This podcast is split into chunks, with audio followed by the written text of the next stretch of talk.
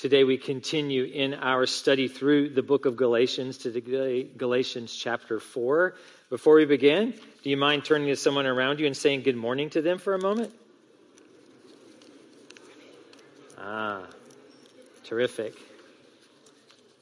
Now say to them, we are better together. Could you say that for a moment? You say, Mark. I told you this is the place for romance, right? We established that already. So if you're single, sitting next to somebody who's single, then there you go.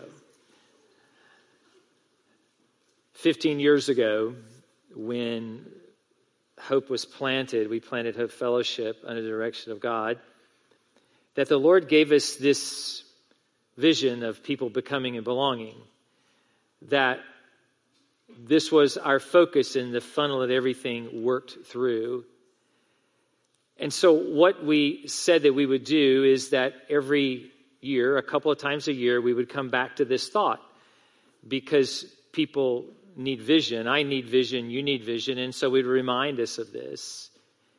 And so what we've been doing for some time now is twice a year, we focus on becoming and belonging, and we have called that this year Better Together. And so normally we break this out of our sermon series, and we just sort of put this in its own series. But this year, as we find ourselves in the book of Galatians and where we are currently in chapter 4, we thought, man, this is absolutely perfect to stay here. So I have the question today, then why are we better together? I think it's a huge question. Why are we better together? And so I want to kind of give some flesh to the bones in a few moments about that and answer that question for you as we teach through this morning. So today, I couldn't think of a title. I thought of too many titles. And so I call this Sons and Daughters was one, Sons and Daughters, Karma or Grace, because there's so much in 7 verses here that it's going to be very difficult to get it all in, but we're going to really give it our best shot. So let me give you a little understanding about chapters 3 and 4 in the book of Galatians for a moment with an illustration. So on the way to Clemson yesterday morning to meet Reba, I go by this billboard, and Reba can tell you that somewhat because of my attention deficit that my eyes tend to wander. I read things all the time. It's not always good, right? Because, we have one of those cars that have the sensor for when you go close to the white line one way or the other. I don't know if you have one of those things. And it just goes beep, beep, beep all the time, right? And so sometimes maybe mine needs to just be a continual beep, I think, because I do get distracted at times. And some of you want to know, Mark, when are you on the road? Let me know, because I'm not driving anymore, right? And it's not quite that bad. But I saw this billboard, and 4 words from the entire billboard stood out to me. Here's the 4 words on the billboard. It said, Clemson, simple, online, cremations. And I thought, that's interesting, isn't it? The word Clemson is not the thing that caught my mind. It's the word cremation coupled with that of simple and online, right? I just thought it just doesn't seem to go together. I'm sure there's something missing. I didn't get all the signs, so there's more to it. I am sure, but it just doesn't kind of fit together. And then I thought, well, that's interesting, because if someone gets on my bad side, I can just simply go online and sign them up for a cremation, right? And that's the way to handle all of bad relationships from now on, right? I'm just going to sign you up. You get something in the mail and says you've been scheduled, right? But I'm still living. I know that's the point. We're trying to get rid of you. But here is the thing. And I thought, well, there has to be something I'm missing. I just read those 4 words because I know that's not what it means. When you look at chapters 3 and 4 of the book of Galatians, first of all, we realize that the book itself is written in letter form. So the chapter and verse divisions are not there when Paul wrote the letter. That was added later by the translators and others for our study benefit. But that's added later. So it's in a letter form. And what happened is that when the translators and others who would divide that and put that in divisions, that they would many times divide Paul's thoughts, because Paul would just ramble on and on and on, similar to me maybe at times. And so he would just ramble on and on. So they would simply, in the middle of a thought, they would just put another chapter. That's exactly what 3 and 4 are. If you look at the context of 3 and 4, actually they could all be 3 or they could all be 4 because they kind of go together. And so what they did is they broke up at the very end of chapter 3 and they started chapter 4, and it's still the very same thought. And what he's talking about is our identity. Our identity in Christ is what he's talking about. Who we are in Christ. And so it's a conversation that really started way back in chapter 2. Last week we shared this verse with you. I said if you're going to memorize a verse in the book of Galatians, memorize Galatians chapter 2 and verse 20. Here's what it says. I have been crucified with Christ. It is no longer I who live, but Christ who lives in me.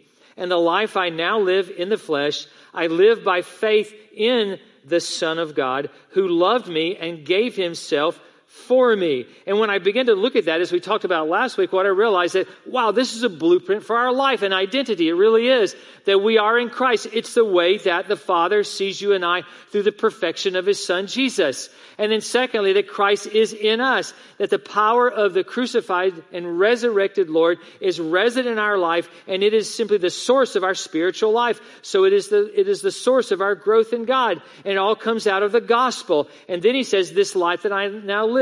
It's the dirt road of sanctification. We talk about all the time, the road that's full of potholes and all of those kinds of things and trip ups and all the things when you fall and stumble, that road is experienced, and my spiritual growth is experienced on that road through the very same faith that saved me, all founded in the gospel. It's who you and I are as believers, that we are in Christ.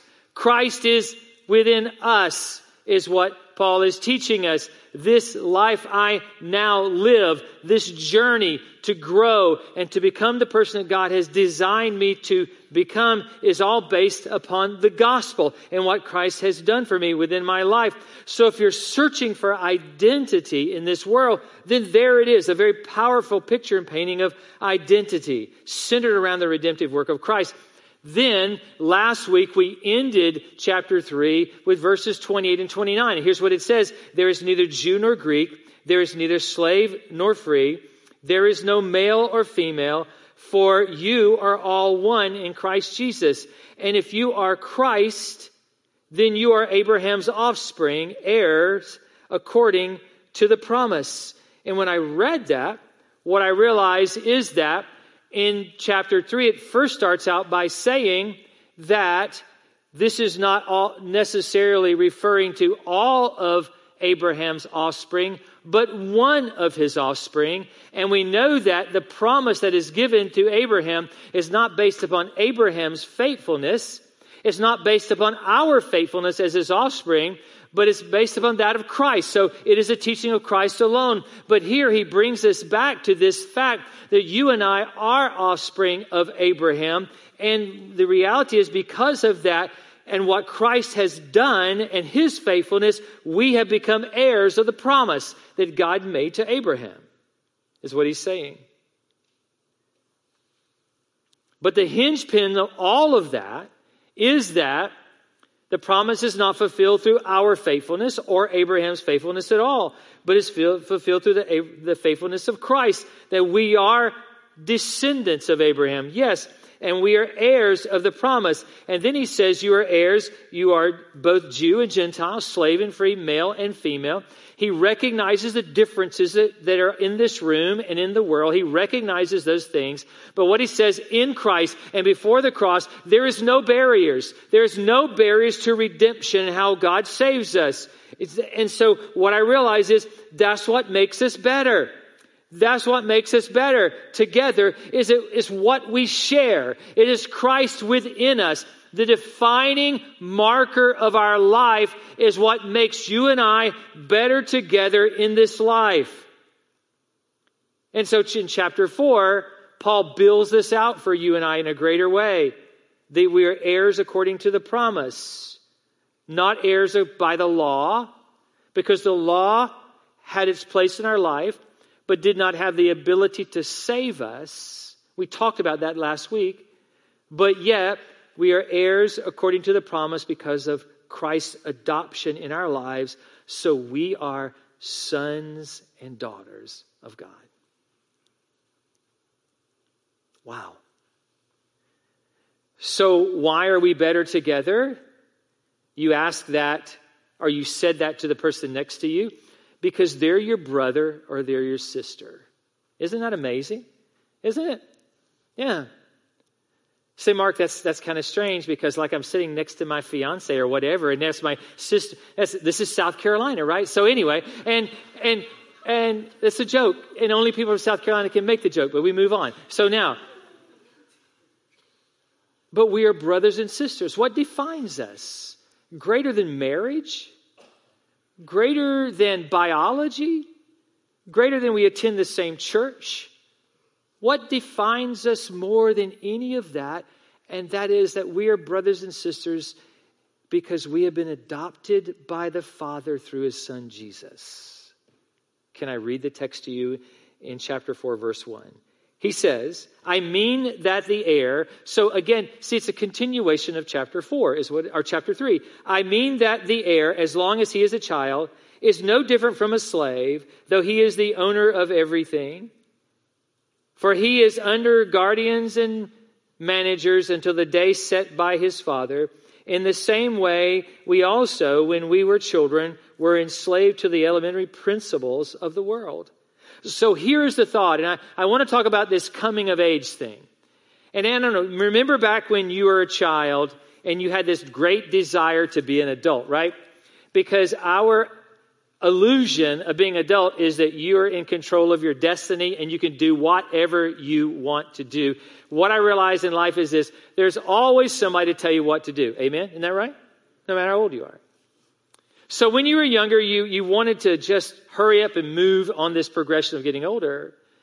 So like when we were 7 and somebody asked you how old you were, you would tell them that you were 7.5, right? Yeah. You ever done that? Sure. Because you wanted to move that along. So when you're 12, almost become a teenager, and you want to become a teenager, then people say, so how old are you? Well, I'm 12.5, right? Yes. But here's the interesting thing. I've never heard anyone say they were 63.5. You know, I've never heard that. Have you? No. We desire in our life to move on that progression, but when we get there, we want to slow it down, right? Yes. We want to do that. And so what Paul does here, Paul uses an analogy about this process of coming of age is what he does. And he uses the analogy based upon Roman Greek culture. So he talks about a child. This child is growing up in a home. This home is maybe a wealthy home because he talks about a servant. So there's a child that grows up in home who has servants. This servant, if you grew up in this culture, then as a child, you would have a servant attached to you to care for you. And that servant many times was called a guardian or a nanny. Very same words that is used back in chapter 3 when he talks about the law. And we talked about how the law functions in our life as a guardian as well. And so in that Roman culture, it's very interesting because there was no real specific age for, and I talk about this in context of how it's written here. So I'll use that male reference, that there was no certain age for a boy to be recognized as a man. It was always up to the father to determine when that happened, right?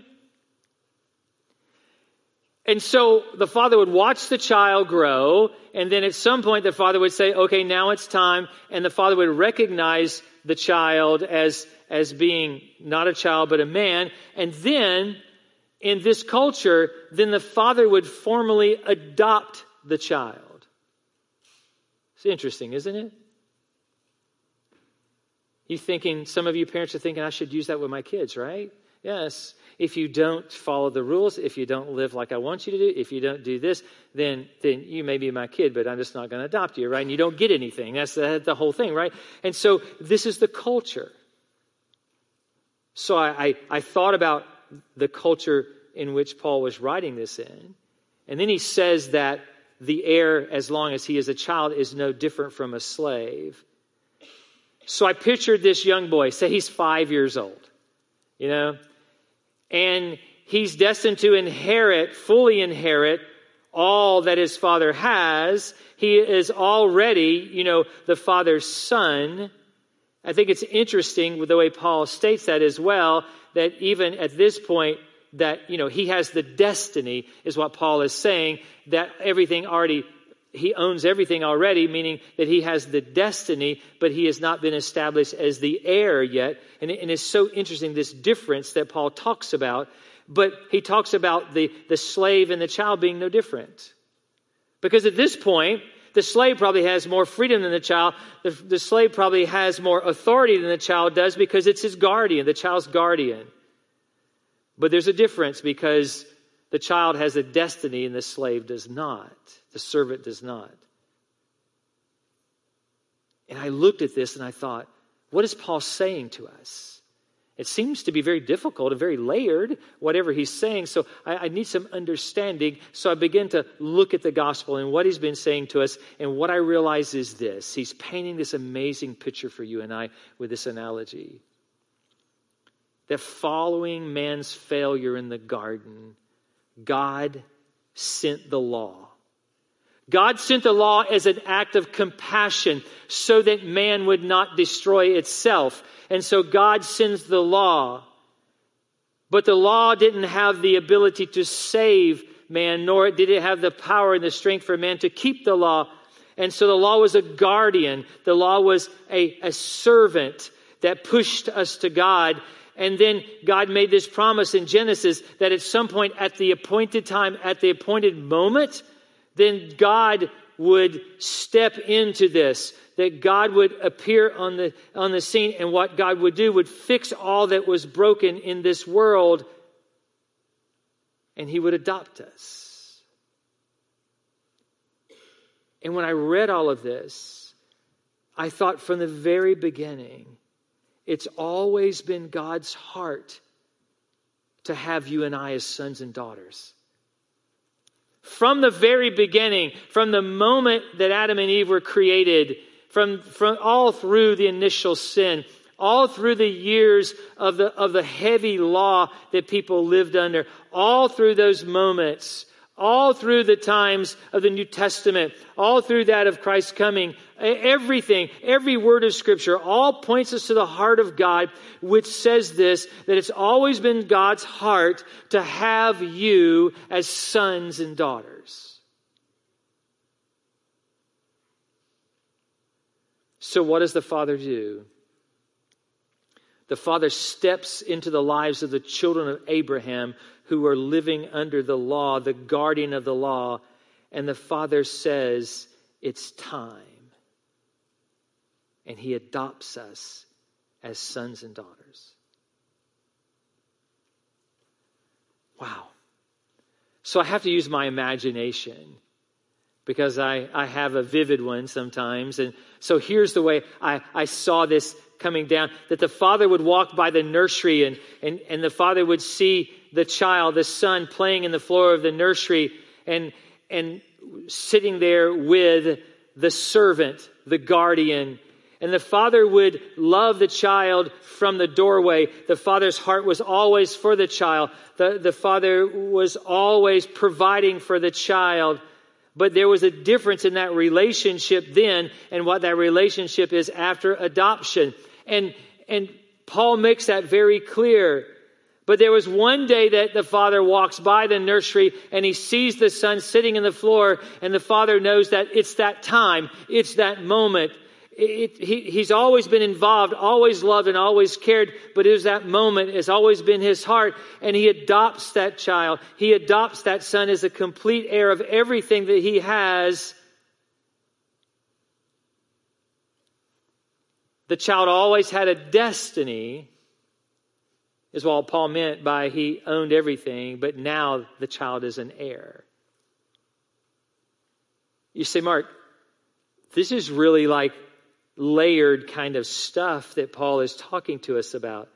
It is, because we need to hear it. For there's some of you in the room that struggle with how God feels about you. You struggle with how God's intent of his heart is toward you because of what you've done in life or what you have not done. It's an issue for you because you equate the Father God with your earthly father who has abused you. And I understand that because I was one that dealt with that myself. And so this is a struggle for you. And God says, wait a minute. Take a moment. Breathe deep. Hear what my servant Paul is saying to you. That it's always been my heart for you to be my sons and daughters. That I saw your brokenness in the garden. I made you a promise that I would fix that. I sent the law in order to be a guardian over you so you would not self-destruct. But at the proper time, I said it was time for you to become an heir. And I made you my sons and daughters through my son Jesus when he came to the cross and he gave himself for you. And on the third day, he rose again. And then he says this, that when we were children, we were enslaved to the elementary principles of the world. And I thought, well, what does he mean by this? What is he talking about? So I looked that word up for elementary, and I thought, what does this mean? And it's a very, very simple word. It's about the simple process of lining things up in progression is what it is. And really, it takes you back to this fact of what you and I would do in the nursery floor with blocks, and that is that we would line them up, and as soon as we learn ABCs, that we would take those blocks with ABCs and we would line them up in the proper progression of A, B, and C. And he said, it's those simple things that are in life in this world that you brought into your spiritual relationship with me is simply what God is saying. And I thought, what is he talking about, the ABCs of this world? What is the most simple base things? And I thought about, well, in context of what he's been talking about, he's talking about, to me, one of the things he's talking about is cause and effect. He's talking about the word karma. You ever heard the word karma? You get what you deserve, is what he's saying. That's what it is, right? Yes. That you get what you deserve. It rules our minds. It rules our nature. That when I'm good, then I deserve good things. And when I'm bad, then I do deserve bad things. We see that of ourselves, and we hold ourselves to that rule somewhat. And then what we do is we drag that into our relationship with God.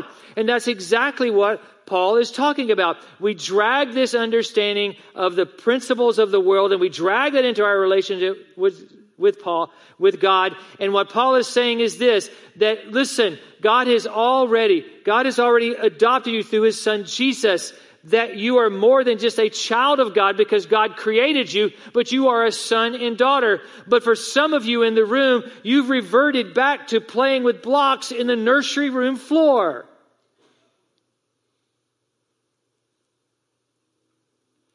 Because you're still trying to earn what God has given you freely. You still think in the back of your mind, if I am good, then God will be good to me. And if I'm bad, then, well, I really deserve God to be bad to me. So you work under that rule, that principle of the world, and you drag that in and out of your relationship with God. And God says, wait a minute. He's speaking through his servant Paul to you and I. And he said, that's not the way I work. Can I borrow a text from later in chapter 4? Next week, Nathan will be preaching and teaching through this series of Better Together. And so I'm going to actually read a couple of his texts. Sorry, Nathan. He's in here now, I think, somewhere. Yeah, so I'm going to take that. Oh, he's in the sound booth. I just saw his shining face back there. Yes.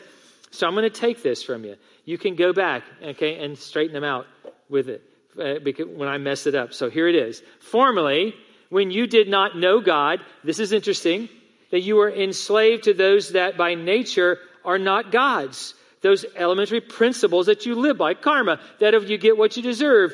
But now that you have come to know God, or rather to be known by God, how can you turn back again to the weak and the worthless elementary principles of the world? Whose slaves you want to be once more, he's saying? You observe days and months and seasons and years. I'm afraid that I have labored over you in vain. It goes back to, well, last week when he talks about, hey, you know, or the week before, where he calls us fools. He says, I don't understand. You are adopted by God. You are sons and daughters of God, but you simply want to drag those elementary principles of the world back into your relationship with the Father, and it doesn't belong there. You're sons and daughters of the Father. So I have a question for you.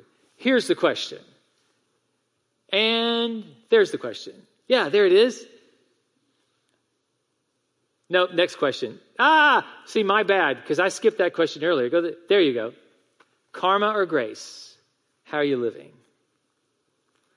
How are you living? Yes, somebody said grace. Wonderful. Absolutely. We live by grace. Because what grace does, grace contradicts the ABCs of the universe. Because under grace, God doesn't deal with us on the basis of what we deserve. If he gave you and I what we deserve, then this would be a very quiet room because none of us would be here, and we would simply all of us would be taking, you know, we would be taking the sign up that simply goes onto Clemson, right? Yeah, simple. And online cremations, because we would all be dead. That's what we deserve. Our good cannot justify us. Neither can our bad condemn us. So what are you saying? Some of you in this room are living in bondage to the elementary principles of the world. And all along you're an heir. Not because of what you've done, but because of what Christ has done for you. But you're living like you're in bondage. Colossians 2:20 says this, that if with Christ you died to the elemental spirits of the world, why, as if you were still alive in the world, do you submit to regulations? He takes us back to that of seeing the law as the road to salvation and not the guardian in our life that pushes us to the gospel, then pushes us back to God's commands. But yet we live by this, and we believe that somehow that God is keeping score within our lives. So I thought, how do I talk about this for a moment? So I brought a gift. Advent is not far away. Isn't that exciting? Yes. I love Christmas. I love all of that. I say, Mark, we haven't even got past Thanksgiving yet. I know. I'm prepping for Thanksgiving in anticipation for Christmas. I really am, yeah. And so I brought a gift for you. And if I were to call you up here on the stage and I were to give you this gift, and maybe we have a relationship, then you know that I'm not going to give you a gift that's going to harm you, right? It's not like you asked for bread and I give you a stone. It's not that at all. And so you know me somewhat, and you know, well, this is probably a really great gift. And I said, here, take it, no strings attached. This is yours. You hold it in your hands. What is the first thing you would do if I gave it to you? What would you do? You're going to shake it, right? Yeah.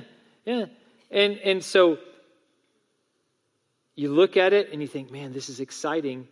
And I think I know what's in there, and I know it's going to be good because I know the gift giver gives good gifts, and so I really want this. And then all of a sudden you look at me and you say, hey, can you take it back? Because I'd rather work for it. What? Have you lost your mind? And then I proceed to hit you in the head with a gift, right? No, right? What do you mean? I'm giving you a gift. You know the gift giver, so you know it's probably going to be a great gift, and you give it back to me and say, no, I would rather work for it. It's crazy, isn't it? It's so crazy, it's hard to believe that sometimes in life, as heirs of God, we live like that. That's the way we live. And Paul is saying, why do you drag this stuff back into your life? is what he's saying. Can I read on? Verse 4. But when the fullness of time had come, God sent forth his son, born of woman, born under the law, to redeem those who were under the law, so that we might receive adoption as sons. And so I wrote as a point this week, when the time was right. And I think it's perhaps one of the most boldest statements when it comes to our redemption here. And that is that he takes us back when he talks about that born of a woman. What is he talking about? He takes us even further back than Jesus. He takes us all the way back to that of a promise that was made about Christ. He takes us back to the proto-evangelum, that of the first gospel that we find in the book of Genesis, where it says in Genesis 3:15, we talk about it a lot, but I don't read it to you. It says this, but I will put enmity between you and the woman and between your offspring and her offspring. Speaking of Christ. And he shall bruise your head and you shall bruise his heel. So it's God, it's Jesus wrapped in flesh, God wrapped in flesh that makes us of age is what it is.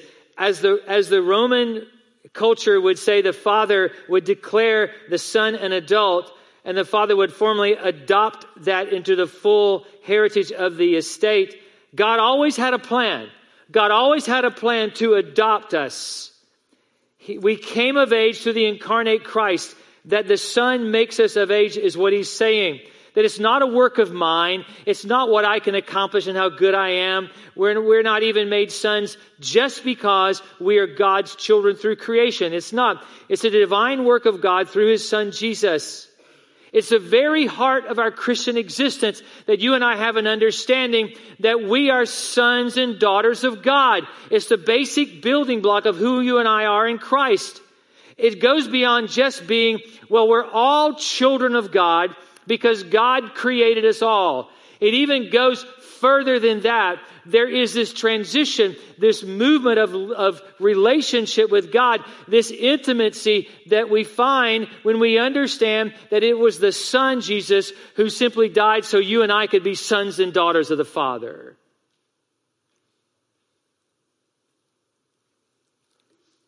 Paul is speaking of a deep relationship, that we're sons in Christ alone. So I wrote in my journal this week, a thought came to my mind, and I said to myself, Christ redeemed us, but he did not have to make us sons to redeem us. Have you ever thought about that? That I could save your life. I could fix you up as best I could and send you on your way, and you would be better for it, and you would be grateful for the rest of your life to me. But I wouldn't have to make you a son to make that a rescue. That I wouldn't have to give you the keys to my house, right? Sure. I wouldn't have to give you unlimited access to my refrigerator. That's what my sons had, right? Unlimited access to the refrige. No, I wouldn't do that. I wouldn't have to make a room upstairs for you to live in. I wouldn't have to pay all of your bills, all those kinds of things. No, I wouldn't. I had rescued you. I'd made you a better person. I'd sent you on your way, and you are eternally grateful for what I did, but I didn't have to make you a son, but yet God did for us. Because his work in our life has always been about sonship and not just acknowledging you as his creation. So let me finish. Verse 6. And because you are sons, God has set the Spirit of his Son into our hearts, crying, Abba, Father. So you are no longer a slave, but a son. And if a son, then an heir through God. Abba, Father. What a thought. And it's not the Swedish rock group from the 70s either, right? Yeah. Some of you have no idea, right? Google it. And you'll know. It's not a text that would lend to us over-familiarizing ourselves with God in some disrespectful way because he is deity, God, creator of all, but a text to not, I believe, under-familiarize ourselves with the Father. because this is about intimacy with God. Because what Paul is talking about, he's talking about a relationship that transitioned. That when you were a child, you were no different than the slave. And then God, through his son, makes you an heir. And so you become a son and daughter of his. So it's a transition with intimacy with God in our relationship. It's how you see him, because Paul has made it very clear how God sees you. That you're no longer just a child in the nursery, but now you're a son and a daughter. And so I thought about this relationship, being the father of three sons.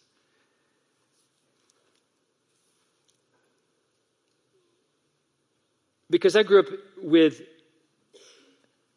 in a situation where I loved my father, and my father is passed now, but I loved my father, but I didn't want to be like him. Do you understand what I'm saying?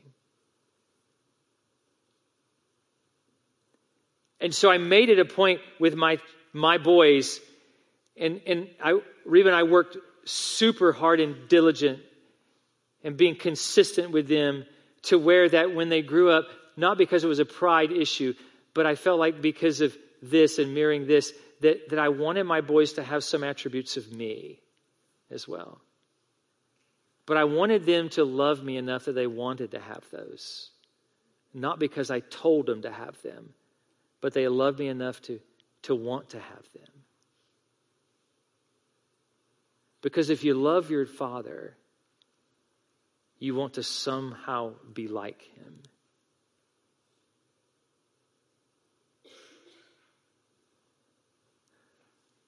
So my boys, they call me different things. My oldest, Chadwick, he calls me dad, or affectionately for years, he has called me old man. That's what he calls me. Yeah.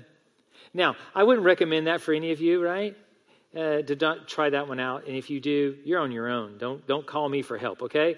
Right? And then my middle son, Bradley, he has always called me Pops. I love that, Pops. My younger son, Grayson, he calls me Dad. And I always wanted them to love me enough to want to be like me in some ways, and not a one of them is a pastor. I failed, right? Close notes, go home, done. Yeah, like, what did you do, Mark? You know, maybe I talk to them so much about, I want this to be God's call in your life. I don't want you to be dad called or mom called. So I want this to be God's call in your life so much that, no, I truly believe that it is God who gives gifts, not us. So I have one that is a law enforcement officer who is an amazing leader, just a super investigator, serves his community well. I have one who is an expert in his field of industry, which he talks to me and I have no idea what he's talking about, but he's my son and I'll listen to it every moment. Absolutely. I have one who is a naval officer, soon to be aviator, and why he wanted to do that, I don't know, other than to make his mom and dad grow older much faster. I guess that's what it is. That's all I can think. But I have to believe there's some attributes of Reba and I in them. And so they honor me because they love me. You say, Mark, what does this have to do with anything that we're talking about? Because every child who loves his or her father wants to be like them. Paul says that, so you are no longer a slave but a son, and if a son, then an heir through Christ, that it is Christ in me that changes my desire so that obeying him is what I want to do because I want to be like him. Does that make sense to you? That it is Christ in me that I am a son or a daughter.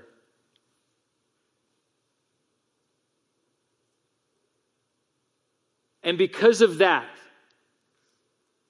It changes my desire to obey him because it's what I want to do, not what I am demanded to do.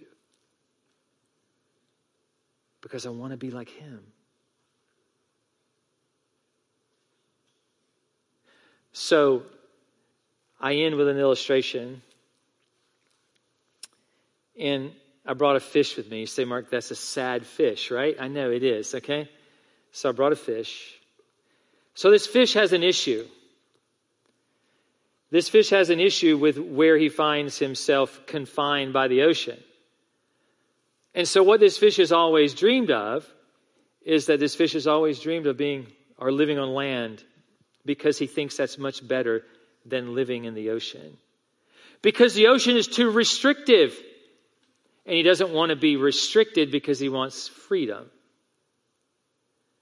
So one day this fish finds a way to get himself on dry land, and he flips around for a while, and it meets every expectation that he had ever dreamt of about having the freedom to be on land and no longer being restricted by the ocean.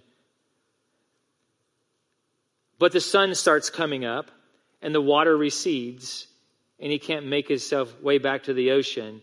And he finds himself baking in the sun. And what he realized or thought was freedom is now his sure death.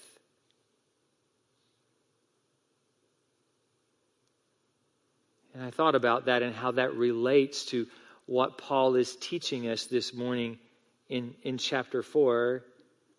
That fish were designed to be in the water.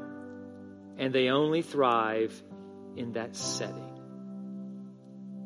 Here's what I want to say to you this morning before we pray. That we were not just created by God, as people use that term so loosely, we're all children of God. That we were not just created by God, that we were created for God.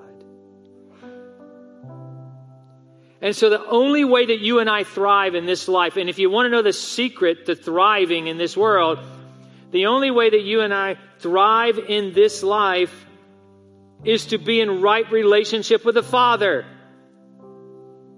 Because everything outside of being in right relationship with the Father, because we are sons and daughters, everything outside of that, we are fish out of water. And what you think is freedom, what you hope for was freedom outside of some regulation or boundaries that you find that God has set for you in order to keep you from destroying yourself.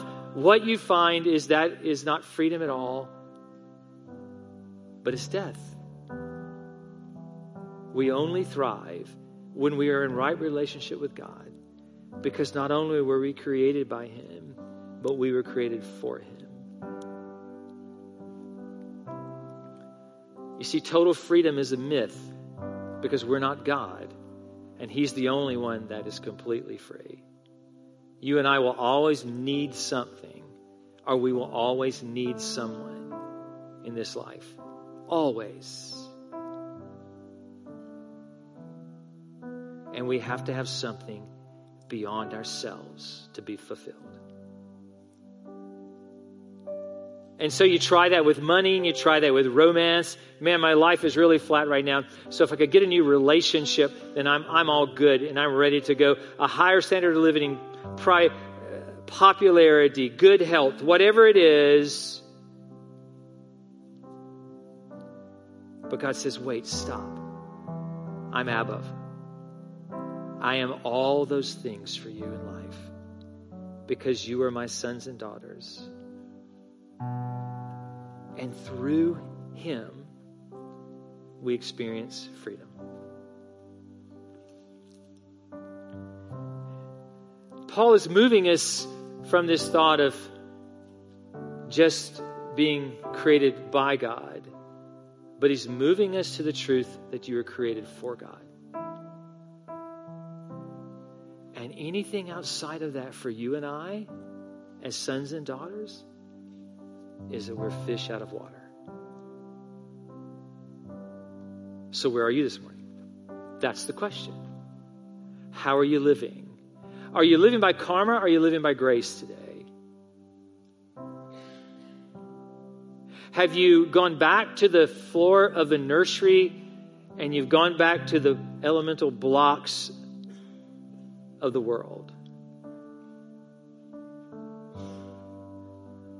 Have you tried to find freedom outside of true freedom, and that is God? You see, Galatians was written for you and I today in this moment. So for a moment, would you take a posture of prayer with me? It's whether bowing your heads or closing your eyes or just sitting there silently and allowing the Holy Spirit to speak to you. For those of you that are joining us online, if you would just close out your distractions around you and let's pray together. Father, thank you for, first of all, speaking to your servant Paul in a way that we can wrap our mind around this concept of being sons and daughters. Thank you, Father, for sending your son Jesus at the very right moment in time so that we could be adopted as sons and daughters. And Father, for not giving up on us, for all the moments we take out our blocks and we go back to the floor of the nursery. And we go back to those things, those elementary principles in our life. Thank you for your grace and your mercy and your forgiveness in our lives. Father, for the truth that we only find freedom in you today. And outside of that, we are truly fish out of water. So open our hearts to these truths. May we live as sons and daughters because you are resident within us, that our desire is, Father, to be like you.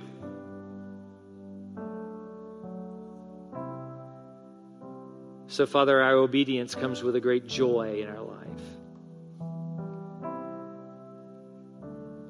because we know you as our Father, that you are Abba.